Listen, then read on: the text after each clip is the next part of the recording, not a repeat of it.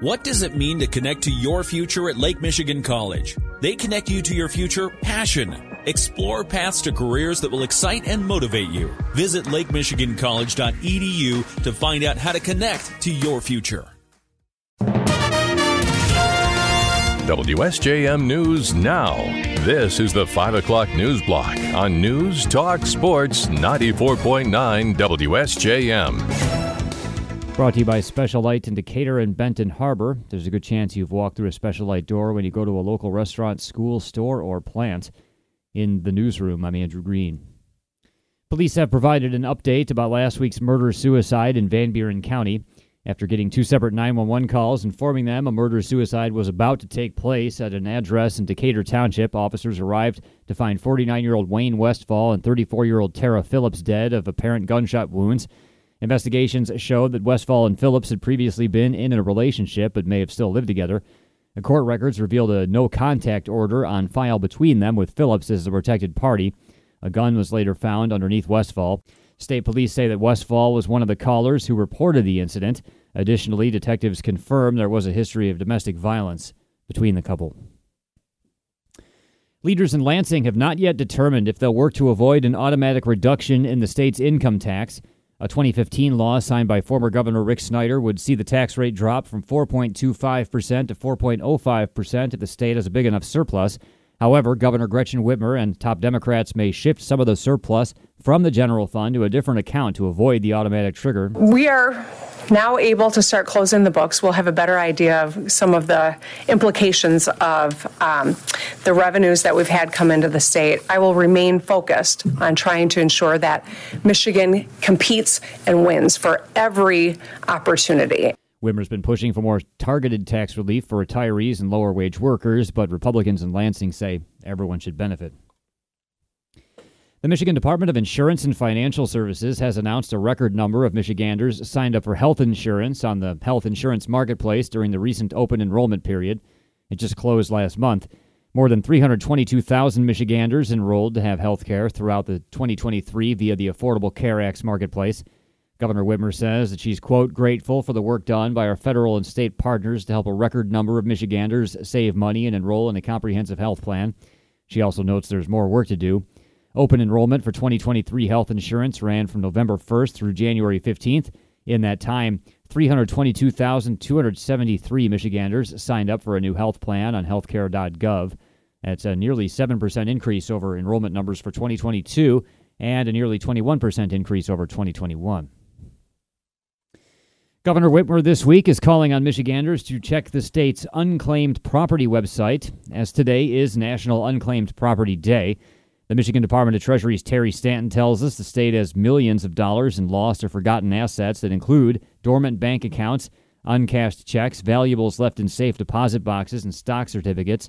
It wants people to check if there's something they're owed. We take opportunities like this to educate businesses, local governments, universities, nonprofits, any company, any entity that may have employees or clients or vendors. There's often some unclaimed property with those, with what we call holders. Stanton says those who have moved around a lot will often find there's something they're owed from a previous employer, for example.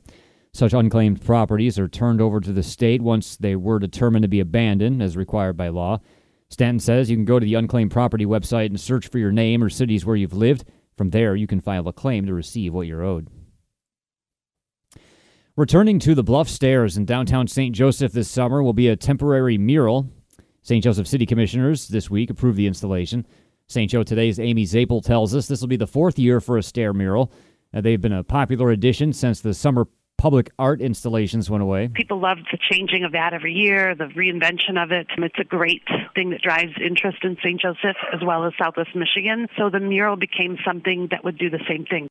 Zapal says she originally pitched a permanent stair mural to the Parks and Recreation Advisory Board, but they instead opted for a model with temporary murals that would change each year every year that I go back to them and ask for a renewal of permission, I thank them for the ability to put something different on there every year. So I really credit the Parks Board with their creativity and their ability to figure out the solution.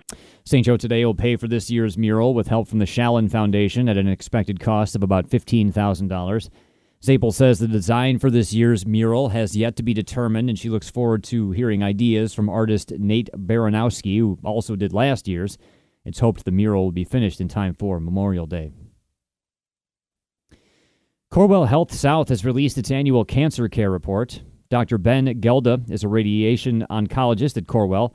He tells us the trends seen in the latest report don't indicate any particular form of cancer is prevalent in southwest Michigan. Our numbers, for the most part, fall in line with what is seen nationally. And by that I mean that our most common top four cancer types here are breast cancer, lung cancer, prostate cancer, and colorectal cancer. Gelda says if you do see higher rates of cancer, like lung cancer, in areas where the smoking rate is higher, he says that points to the importance of prevention. All those forms of cancer are treated at Corewell Health in St. Joe. He says if you want to avoid having to see a radiation oncologist, have an active lifestyle, avoid many processed foods, don't smoke, and get screened frequently. He says a lot of deaths could be avoided if people would be screened for lung and colon cancer more often. Last year, Michigan voters approved Proposal 2, which added election provisions to the state constitution. Now, Secretary of State Jocelyn Benson is in front of the Committee of Elections to give a presentation regarding the implementation of Proposal 2. That includes asking for more money. All these partnerships that we build, all the education that we need to provide to clerks, our work is eased when we're fully funded. And right now, we have staff at our Bureau of Elections who are working three, four, five jobs at once because they are charged with both evaluating signature petitions and educating clerks and ensuring our campaign finance system works. State Representative Ann Bollin says election funding has been a priority for House Republicans for years, adding the Secretary of State has $17 million in special funding to help implement some of the security measures. And Market Van Buren is seeking nominees for the best new businesses in Van Buren and Cass counties this year. Throughout February, the organization will be accepting nominations of businesses that have been operational for less than two years and produce a product or provide a service to residents. One business from each county will earn an award.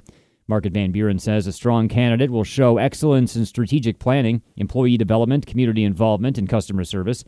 Self nominations are also encouraged. The number of unique nominations will play a factor in deciding the winners. Nominations will be accepted through midnight on March 1st. You can find all the rules at the Market Van Buren website. WSJM News Now continues with your Bloomberg report.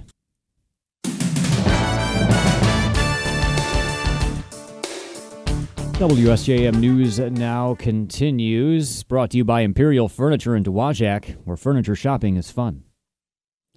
Tyre Nichols' family and friends gathered today for a funeral that blended a celebration of his life with outrage over the brutal beating that he endured at the hands of Memphis police and heated calls for police reform. The Reverend Al Sharpton and Vice President Kamala Harris both delivered impassioned speeches today calling on Congress to pass the George Floyd Justice in Policing Act, a broad package of police reforms that includes a national registry for police officers disciplined for misconduct, a ban on no knock warrants, and other measures. Here's Vice President Harris. This is a family that lost their son and their brother through an act of violence at the hands and the feet of people who had been charged with keeping them safe. In the three weeks since his death, five officers have been fired and charged with murder, and their specialized unit has been disbanded. At a U.S. House hearing today, a Justice Department official said fake Social Security numbers may have been used to steal around $5 billion in pandemic aid.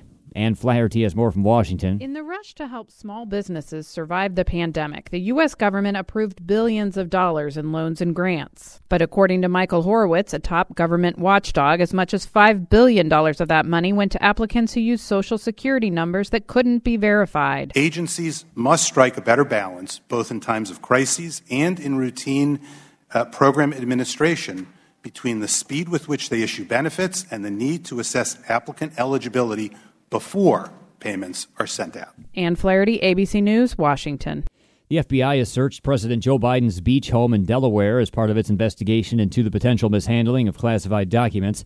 Biden's attorney says agents did not find any classified documents during the search today, but did take some handwritten notes and other materials relating to Biden's time as vice president for review. The search today followed a top to bottom review of Biden's uh, Wilmington, Delaware home on January 20th when agents located documents with classified markings and also took possession of some of his handwritten notes. The president has been voluntarily allowing the Justice Department into his homes as a separate investigation of former President Donald Trump's holding of classified materials continues. Following at least four mass shootings in a week and a half in California, state leaders there are proposing new gun laws. ABC's Alex Stone is more from LA. Democrats here in California say the recent mass shootings show more laws are needed to crack down on guns. Republicans say the mass shootings show gun laws don't work. Two very different views. Now, Democrats who lead the state are introducing a bill that would require those who want to carry concealed weapons in public to be 21 or older and to have 16 hours of training. The bill's sponsor, State Senator Anthony Portantino. We're not taking someone's Second Amendment away. We're ensuring that the Second Amendment is properly applicable. The bill would also prohibit carrying concealed weapons in places like schools, courts, hospitals, airports, and bars. Alex Stone, ABC News, Los Angeles. Ukrainian officials say Russia is mustering its military might in the country's Luhansk region. Kiev suspects the movements are pre- preparation for an offensive in the eastern province as the anniversary of Moscow's invasion approaches. The province's governor said the Kremlin's forces were expelling residents near Russian held parts of the front line so they can't provide information about troop deployments. Also, today, President Vladimir Zelensky's government continued its crackdown on alleged corruption. A prominent lawmaker says the government dismissed several officials. Zelensky was elected in 2019 on an anti corruption platform in a country long gripped by graft. The latest allegations come as Western allies are channeling billions of dollars in aid to Ukraine. There's been yet another rate hike by the Federal Reserve, despite some in price inflation cooling. ABC's Andy Field has details from Washington. Fed Chair Jerome Powell saying the economy has good and bad news. The good? Supply chains have been fixed. Demand is shifting back to services, and uh, uh, shortages are, have been abated. The bad is everything else costing more, which is why the Federal Reserve raised interest rates another quarter percent, hoping that slams the brakes on other price inflation and predicting more rate hikes to come. Andy Field, ABC News, Washington. There's been a sharp increase in the number of hate filled business reviews spotted by Yelp's content moderators. The San Francisco based company says it proactively removed more than 2,000 such posts last year, up from less than 250 the year before. While some of the content targeted black, Latino, and LGBTQ people, Asian American business owners experienced the worst increase, reflecting the lingering stigma of the COVID pandemic.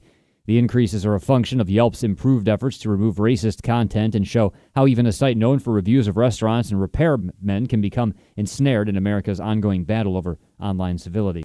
And Amazon was hit today with more citations over conditions at its warehouses. ABC's Aaron Katersky has more. The Labor Department cited three more Amazon warehouses in Aurora, Colorado, Nampa, Idaho, and Castleton, New York for failing to keep workers safe. Inspections of those warehouses were triggered by complaints to federal prosecutors in New York. The citation said Amazon exposed workers to ergonomic hazards by making them frequently lift heavy packages requiring the workers to awkwardly twist, bend, and extend themselves. OSHA said Amazon should pay nearly $50,000 in penalties. Amazon has said it has reduced injury rates and disagrees with the citations. Aaron Katersky, ABC News, New York. WSJM News Now continues with your weather forecast.